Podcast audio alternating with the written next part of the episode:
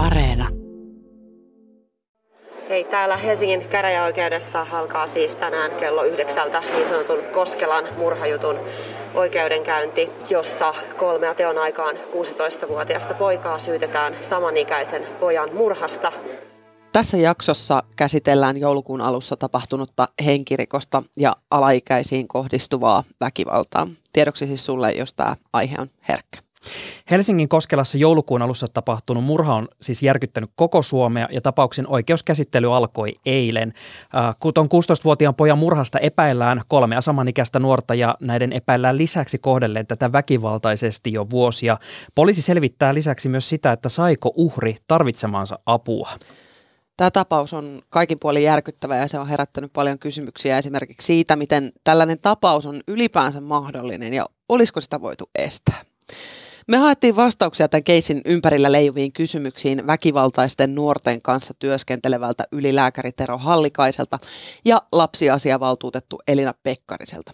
Mä oon Marjukka Mattila. Ja minä olen Sami Lindfors. Ja nyt takaisin Pasiaan.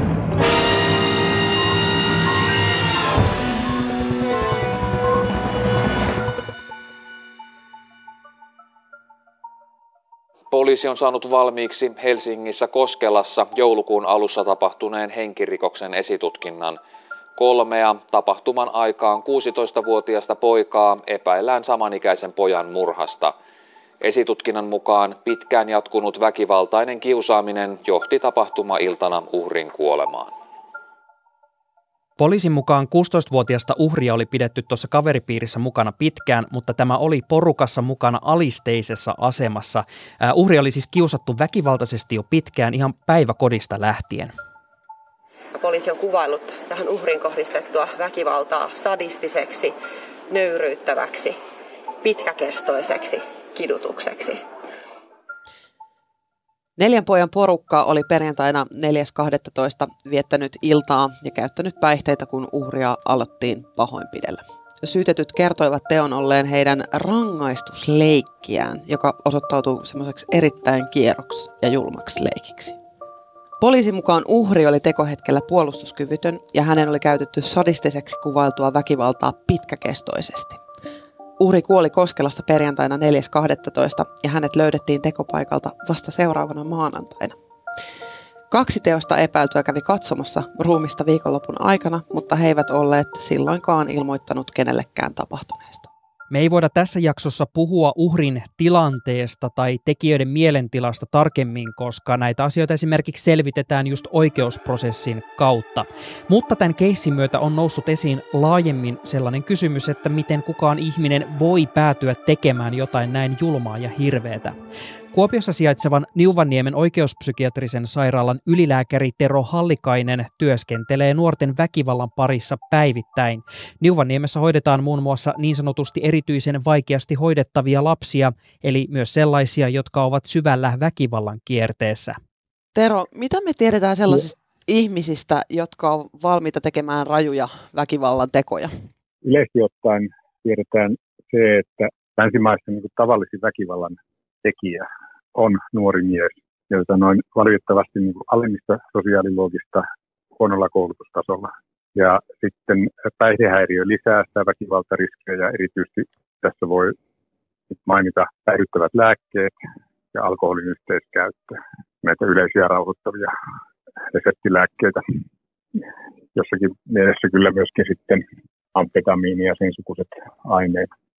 Tähän yhdistyy usein, usein sitten lapsuuden kaltoinkohtelu, erityisesti isän väkivaltaisuus ja päihdeongelmat, jotka sitten usein saattaa miehillä liittyä antisosiaaliseen persoonallisuushäiriöön ja rikoshistoriaan ja kaksinkertaistaa sitä ongelmaa sillä tavalla, että se isä ei sitten parhainakaan hetkinä ole kotona, vaan saattaa olla esimerkiksi paljon vankilassa. Ne alkaa ne väkivaltaongelmat näkyä käytöshäiriöinä, koulusta poissaoloina, näpistelyinä ja peluina ja muiden kiusaamisena kyllä useimmiten jo alle 10-vuotiaana. Ja sitä kautta niin kun on riskissä kehittyä itsekin tämmöiseen antisosiaaliseen suuntaan ja ajatua sitten rikolliselle uralle. Ja nykyisellä siihen usein liittyy näillä, näillä nuorilla pääasiassa miehillä se, että he alkaa käyttää niitä päihteitä jo ennen murrosikää ja murrosiassa ollaan sitten usein jo aika monestakin aineesta riippuvaisia. Mutta no yleisesti ajatellaan, mitä, mitä tiedetään ja on tiedetty jo 30 vuotta hyvin Suomessakin aikuisten ihmisten väkivaltaisuudesta, niin heidän lapsuudessaan on ollut viisi yhdistävää tekijää. Se, että he on itse olleet väkivallan kohteena kasvuympäristössä, joko perheessä tai sitten sijoituspaikoissa, on nähneet väkivaltaa, yleensä vanhempien keskinäistä väkivaltaa, pahoinpitelyä. Sitten heidän omaan aggressiiviseen käytökseensä ei ole osattu puuttua ajoissa. Ja sitten kun tuon kaiken edellä olevan yhdistää, niin siinä ei ole ollut sellaisia rakentavia aikuisia samastumiskohteita, ei kotona eikä missään muuallakaan.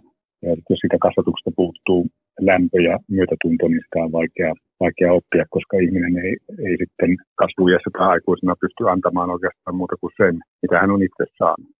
Tässä Koskelan tapauksen yhteydessä äh, poliisi on puhunut tosiaan, että on käytetty ihan sadistista väkivaltaa ja kun tässä nyt mainitsit, että millaiset olosuhteet äh, no, yleisesti just ajaa niitä nuoria käyttämään itsekin väkivaltaa, mutta mitä tapahtuu semmoisessa mielessä, jossa äh, tavallaan se sadistinen väkivalta on ok ja sitä tehdään.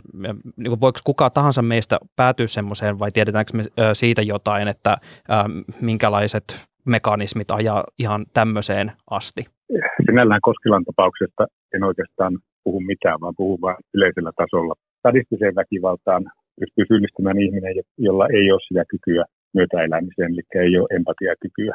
Ja se taas ää, saattaa liittyä siihen, että et, niin kun siellä aivoissa, niillä alueilla, joissa se empatiakyky ja myötätunto asuu, kyky tämmöiseen vastavuoroisuuteen ihmissuhteessa, niin on jo aivan alun perinkin puutteita, että sieltä niin kuin puuttuu niitä osia, joihin se myötätunto voisi sitten kasvun myötä kehittyä, vaikka olosuhteet olisi otollisetkin. Että, ää, kun mä äsken puhuin siitä, että, että mikä on niin kuin se tavallisin ryhmä, josta se nuorten ihmisten väkivalta nousee, niin se ei tarkoita tietenkään, että se on niin kuin ainoa ryhmä ja ne olisi ainoita taustatekijöitä. Sitten voi olla ihan niin kuin hyvän perheen lapsia, joilla vaan on siellä aivoissa sinällään jo puutoksia joko sillä empatiakyvyn alueella tai sitten, mitä tässä yleensä, yleensä näkee niin kuin nuorten väkivallan takana, sitten näitä niin sanottuja neuropsykiatrisia sairauksia, eli autismikirjon sairauksia, kuten Aspergerin oireyhtymä,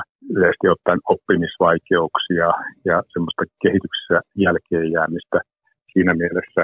Ja siihen liittyy tietysti leveilmenä sitä, että he ei oikein niin kuin kuulu siihen muiden lasten ja nuorten joukkoon jää syrjään, syrjään sieltä ja tulevat kyllä itsekin kiusatuksi, mutta saattavat sitten myöskin kostaa sen kiusatuksi tulemisen.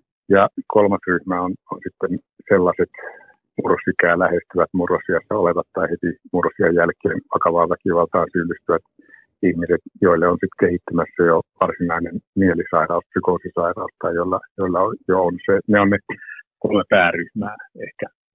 Se persoonallisuudeltaan häiriintyneet syystä tai toisesta, persoonallisuudeltaan häiriintyneet sen takia, että heillä, heillä yksinkertaisesti niin kuin ei edes leikkiässä ole sitä kykyä sellaisen myötäelämiseen ja se mahdollistaa kyllä sen, että pystyy tekemään toisille melkein mitä vaan tuntematta oikeastaan minkäänlaista sääliä. Ja tämä on kyllä sitten valitettavasti se ryhmä, johon on äärimmäisen vaikea niin kuin missään iässä oikein hoidolla ja ennaltaehkäisyllä vaikuttaa.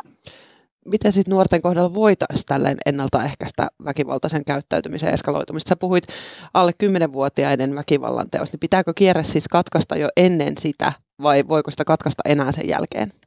No kyllä yrittää voi, että ihmiset on kuitenkin, kuitenkin erilaisia eikä kukaan niin kuin edusta semmoisena tyypillisenä esimerkkinä jotakin tiettyä ryhmää. Siellä on, siellä on olemassa ihmisiä, joiden ennusteeseen ja väkivaltakäyttäytymiseen on vaikea vaikuttaa oikeastaan missään iässä, niin kuin sanoin, mutta että, koska suurempi osa on sellaisia, sellaisia lapsia ja nuoria, joiden häiriökäyttäytymiseen puuttumiseen jo leikkiässä voitaisiin vaikuttaa. Mutta se käytännössä tarkoittaa sitä, että vanhempia opetetaan johdonmukaiseen kasvatukseen. Nämähän on tällaisia ylisukupolvisia ilmiöitä usein, että et, et ole valmis vanhemmuuteen ehkä omista puutteistakin johtuen, mutta muun muassa siitä johtuen, että sinun omasta perheessä olet törmännyt samanlaisiin kasvatuspuutteisiin. Äh, tuli vaan tuosta mieleen, että mistä sen näkee, jos leikki-ikäinen esimerkiksi käyttäytyy huolestuttavasti? Sillä tavalla, että hän ei sopeudu siellä esikoulussa tai sitten tarhassa niissä, niissä hoitoryhmissä niin kuin muiden lasten sekaan, vaan että hän sielläkin tavallaan jää sen ryhmän ulkopuolelle sen omaehtoisuutensa sellaisen suvaitsemattomuuden ja, ja miksei osittain, osittain myöskin ihan lapsen väkivaltaisen käytöksenkin takia. Et kyllä, kyllähän monet näistä lapsista ja nuorista, jotka päätyy esimerkiksi tänne meidän erityisyksikköön hoitoon valtiosairaalaan, niin kyllä heidän oireilu on alkanut jo siellä tarhajäässä. Tässä usein päädytään semmoiseen, että lapset on lapsia ja leikki-ikäiset on leikki-ikäisiä, että, että lyödään niin kuin väkivaltainenkin käytös esimerkiksi väärin opittuun leikkiin. Voidaanko leikkiin opettaa oikein? No, no se on oikeastaan niin kuin sen, se kokeellisten, ää, lähinnä Britanniassa tehtyjen kokeellisten onnistusten opetus, että ei, se, ei siihen tarvitaan mitään muuta kuin se, että opetetaan vanhempia palkitsemaan hyvästä käytöksestä ja olemaan palkitsematta väärästä käytöksestä ja olemaan käyttämättä ruumiillista kuritusta. Et se, se oikeastaan tarkoita niin kurinpalautusta, vaan tarkoittaa sitä, että niihin lapsiin heidän käytöksensä kiinnitetään huomiota. Siihen kiinnitetään ää, huomiota kyllä tarhasta, mutta että jos ei se johda sitten niin kuin kotona mihinkään sen kummempaan, niin se ei todennäköisesti tule, tule auttamaan, vaan seurauksena on vaan lapsen sulkeminen pois siitä tarharyhmästä, eli hän ei enää sitten käy siinä samassa tarhassa, vaan sitten hän menee häiritsemään jonnekin seuraavaan tarhaan. Se on tavallista lapsen, lapsen kasvatusta, ei se, ei se ole niin kuin sen kummempaa asiaa. Se ei kaikkiin tehoa, mutta että, ja sellaisia, joilla, joilla niin kuin siellä on jo näitä neurologisia häiriöitä, eli aivoissa on kehityshäiriöitä, että myöhemmin johtaa oppimisvaikeuksiin ja, ja käytöshäiriöihin, niin he se tehoaa huonommin. Mutta että se tehoaa osaan näistä lapsista ja silloin me ainakin osaa niin kuin elämän epäonnistumisista joidenkin kohdilla voidaan välttää. Mielen on putkahtanut myös sellainen kysymys, olisiko tuota tragediaa Koskelassa voitu estää? Tiesikö joku että tämä uhri oli kaveriporukassa, joka oli pahoinpidellyt tätä aiemminkin.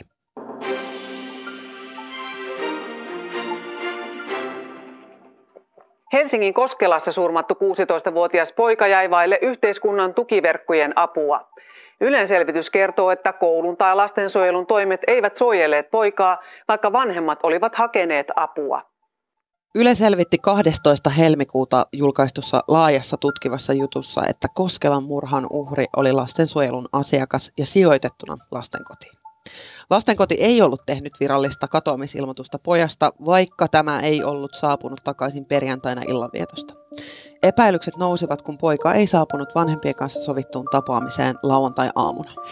Tuossa Ylen selvityksissä tuli myös ilmi, että koulun toimintaa kiusaamistapauksissa on pidetty riittämättömänä.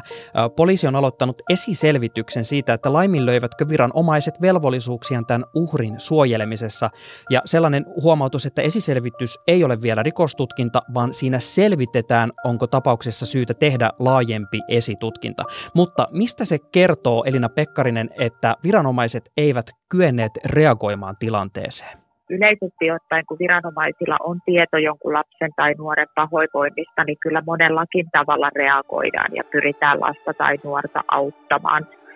Ja tämän Vilja Eerikan kuoleman myötä 2010-luvulla niin tehtiin hyvinkin tarkka selvitys siitä, minkälaiset tekijät siinä johti tilanteeseen, jossa viranomaiset ei osanneet toimia oikealla tavalla. Ja siinä siinä selvityksessä todettiin, että usein ongelmana voi olla se, että tieto ei kulje eri viranomaisten välillä, eli kenelläkään ei ole käsitystä siitä, mikä se lapsen kokonaistilanne on. Että voidaan ajatella, että asia on esimerkiksi koululla hoidossa ja sitten se ei olekaan, tai koululla voidaan ajatella, että tämä asia on lastensuojelulla hoidossa ja se ei olekaan, psykiatrian puolella saatetaan ajatella, että no koulu ja lastensuojelu hoitaa se ja niin edelleen. Eli se niin kuin viestiketju ei kulje. Toinen ongelma, joka voi olla, on se, että vaikka missään tapauksessa ei saa koskaan uhria mistään syyttää, niin lasten ja nuorten kohdalla on aika tavallista, että he ei välttämättä uskalla tai halua kertoa niistä omista väkivaltakokemuksistaan. Ja silloin on ensiarvoisen tärkeää, että sillä lapsella tai nuorella on joku ihminen, jolla on herkkyyttä ja taitoa kohdata ja kuunnella ja ymmärtää sen lapsen viestit. Ja myöskin rohkeutta kyseenalaistaa niitä kertomuksia esimerkiksi vammojen synnystä. Ja tämä vaatii todella, todella vahvaa osaamista, jota välttämättä kaikilla viranomaisilla ei ole. Ja sitten kolmas tekijä, mikä voi vaikeuttaa, on ne ympärillä olevat muut ihmiset. Eli, eli jos siinä on, on niin kuin ympärillä ihmisiä, jotka ei reagoi, ei auta, ei ikään kuin osoita, että tämä ei ole oikein, että tämä on väärin, niin se tekee siitä dynamiikasta vielä vaikeamman. Onko meillä tarpeeksi esimerkiksi jotain jalkautuvaa työvoimaa lastensuojelussa, joka menee oikeasti sinne lasten ja nuorten pariin, vai onko se vaan sellaista virastossa kökkimistä? Kyllähän lastensuojelussa jalkautuvaa työtä on tehty aina 1900-luvun alusta, ellei peräti 1800-luvun lopusta asti. Että kyllähän se niin kuin ihmisten kodeissa käyminen ja ihmisten kohtaaminen siellä arjen tasolla pitäisi olla se yksi työn pääpremissi. Et valitettavasti nykyään niin paljon on tullut sitä niin kuin dokumentointityötä ja hallinnollisten päätösten tekemistä, että sosiaalityöntekijät ei välttämättä ehdi samalla tavalla jalkautua sinne arkeen kuin ehkä olisi suotavaa. Se olisi tärkeintä lastensuojelutyötä, että on joku, on se sitten sosiaalityöntekijä tai joku nuorisotyöntekijä tai järjestön työntekijä, joka sen lapsen tuntee ja johon se lapsi luottaa. Mikä on tuo just lastensuojelun tilanne Suomessa tällä hetkellä? Kyetäänkö tällä hetkellä just kaikkeen tuohon, mitä äsken kuvailit? No lastensuojelun asiakasmäärät on kasvaneet 90-luvulta asti ja meillä tällä hetkellä on kodin ulkopuolelle sijoitettu isompi määrä lapsia kuin koskaan – meillä on lai, lainmuutoksin päästy siihen tilanteeseen, että niin sanotut avohuollon asiakasmäärät on vähentyneet, koska sieltä on siirretty niin kuin kevyempiin palveluihin ihmisiä. Mutta nämä raskaan sijaishuollon palvelut ei ole vähentynyt, vaan päinvastoin siellä vuosivuodelta lisääntynyt lasten ja nuorten määrä. Ja se on todella iso ongelma, koska se tarkoittaa sitä, että työntekijöille tulee tehtäväksi paljon haastavia päätöksiä, paljon haastavia kotitilanteita ja niin edelleen. Lastensuojelun iso ongelma on tällä hetkellä se, että sinne ohjautuu kuitenkin edelleen liikaa lapsia niihin resursseihin nähden. Ja tämä laiva pitäisi saada kääntymään. Eli kyllä nämä lapset ja nuoret tarvitsisivat vahvempaa apua jo kauan ennen kuin sinne lastensuojelun sijaishuoltoon joudutaan siirtymään. Miten tämmöinen tilanne sitten voidaan jotenkin rat- ratkaista? Tämä on ehdottomasti isompi, laajempi yhteiskunnallinen kysymys, eikä tämä ongelma ratkea pelkästään lastensuojelua muuttamalla tai lastensuojelulakia sorvaamalla, niin kuin välillä kuulee, että, että vaatimuksia esitetään, vaan, vaan kyllä meidän täytyy niin kuin kokonaisvaltaisesti ajatella lasten ja lapsiperheiden ja erityisesti nuorisoikäisten hyvinvointia että lastensuojelun asiakkaaksi tulevista lapsista valtaosa tänä päivänä on teini-ikäisiä. Ja, ja meillä ei tunnu olevan niin kuin teini-ikäisille tarkoitettuja tukitoimenpiteitä riittävästi tässä Suomen maassa. Ja se koskee erityisesti psykiatrisia palveluja, päihdepalveluja ja sitten semmoista ihan niin kuin arjen, arjen nuorisotyötä ja nuorten kohtaamista meillä on näiden perheiden joukossa myös hyvin paljon köyhyyttä, joka herkästi sitten kun nuori tulee siihen tiettyyn ikään, missä se vertaisryhmä on tosi tärkeä, ja se rahan puute on sellainen, joka sitten myöskin vaikeuttaa sitä integroitumista siihen yhteisöön ja voi, voi aiheuttaa kaikenlaisia ongelmia. Me ollaan puhuttu tässä nyt äh, Koskelan tapauksen uhrista ja siitä, miten hän tipahti vähän hukkaan ja viesti ei kulkenut perille. Mutta jos puhutaan hetken siitä äh, niistä tekijöistä, miten me voidaan ehkäistä nuorten ajautumista väkivaltaan ja eskaloituvaan tämmöiseen kierteeseen? Suomi on kansainvälisesti katsoen väkivaltainen maa. Meillä miehillä kuolleisuus väkivallan seurauksena on huomattavasti yleisempää kuin muualla Euroopassa. Meillä myöskin naisten joutuminen kotiväkivallan uhriksi, parisuhdeväkivallan uhriksi on huomattavasti yleisempää kuin muualla Euroopassa. Ja meillä myöskin lasten joutuminen väkivallan kohteeksi on yleisempää kuin muissa Pohjoismaissa.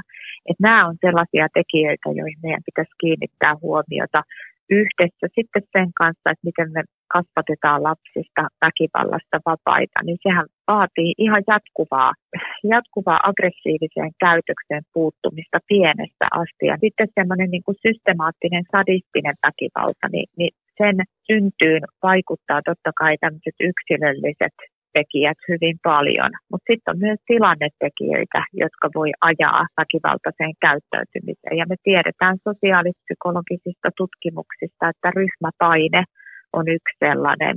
Ja mielestäni tässä ei riittävästi ole puhuttu myöskään siitä väkivaltakulttuurista, jossa lapset elää nykyään niin kuin audiovisuaalisesti. Eli, eli he, hyvin monet pienet lapset pelaa erilaisia väkivaltapelejä ilman, että ikärajoja noudatetaan ollenkaan he altistuu erittäin väkivaltaiselle materiaalille sosiaalisessa mediassa ja verkkomaailmassa niin, että aikuiset ei edes tiedä, minkälaisia sisältöjä he seuraa. Kiitos lapsiasiavaltuutettu Elina Pekkarinen.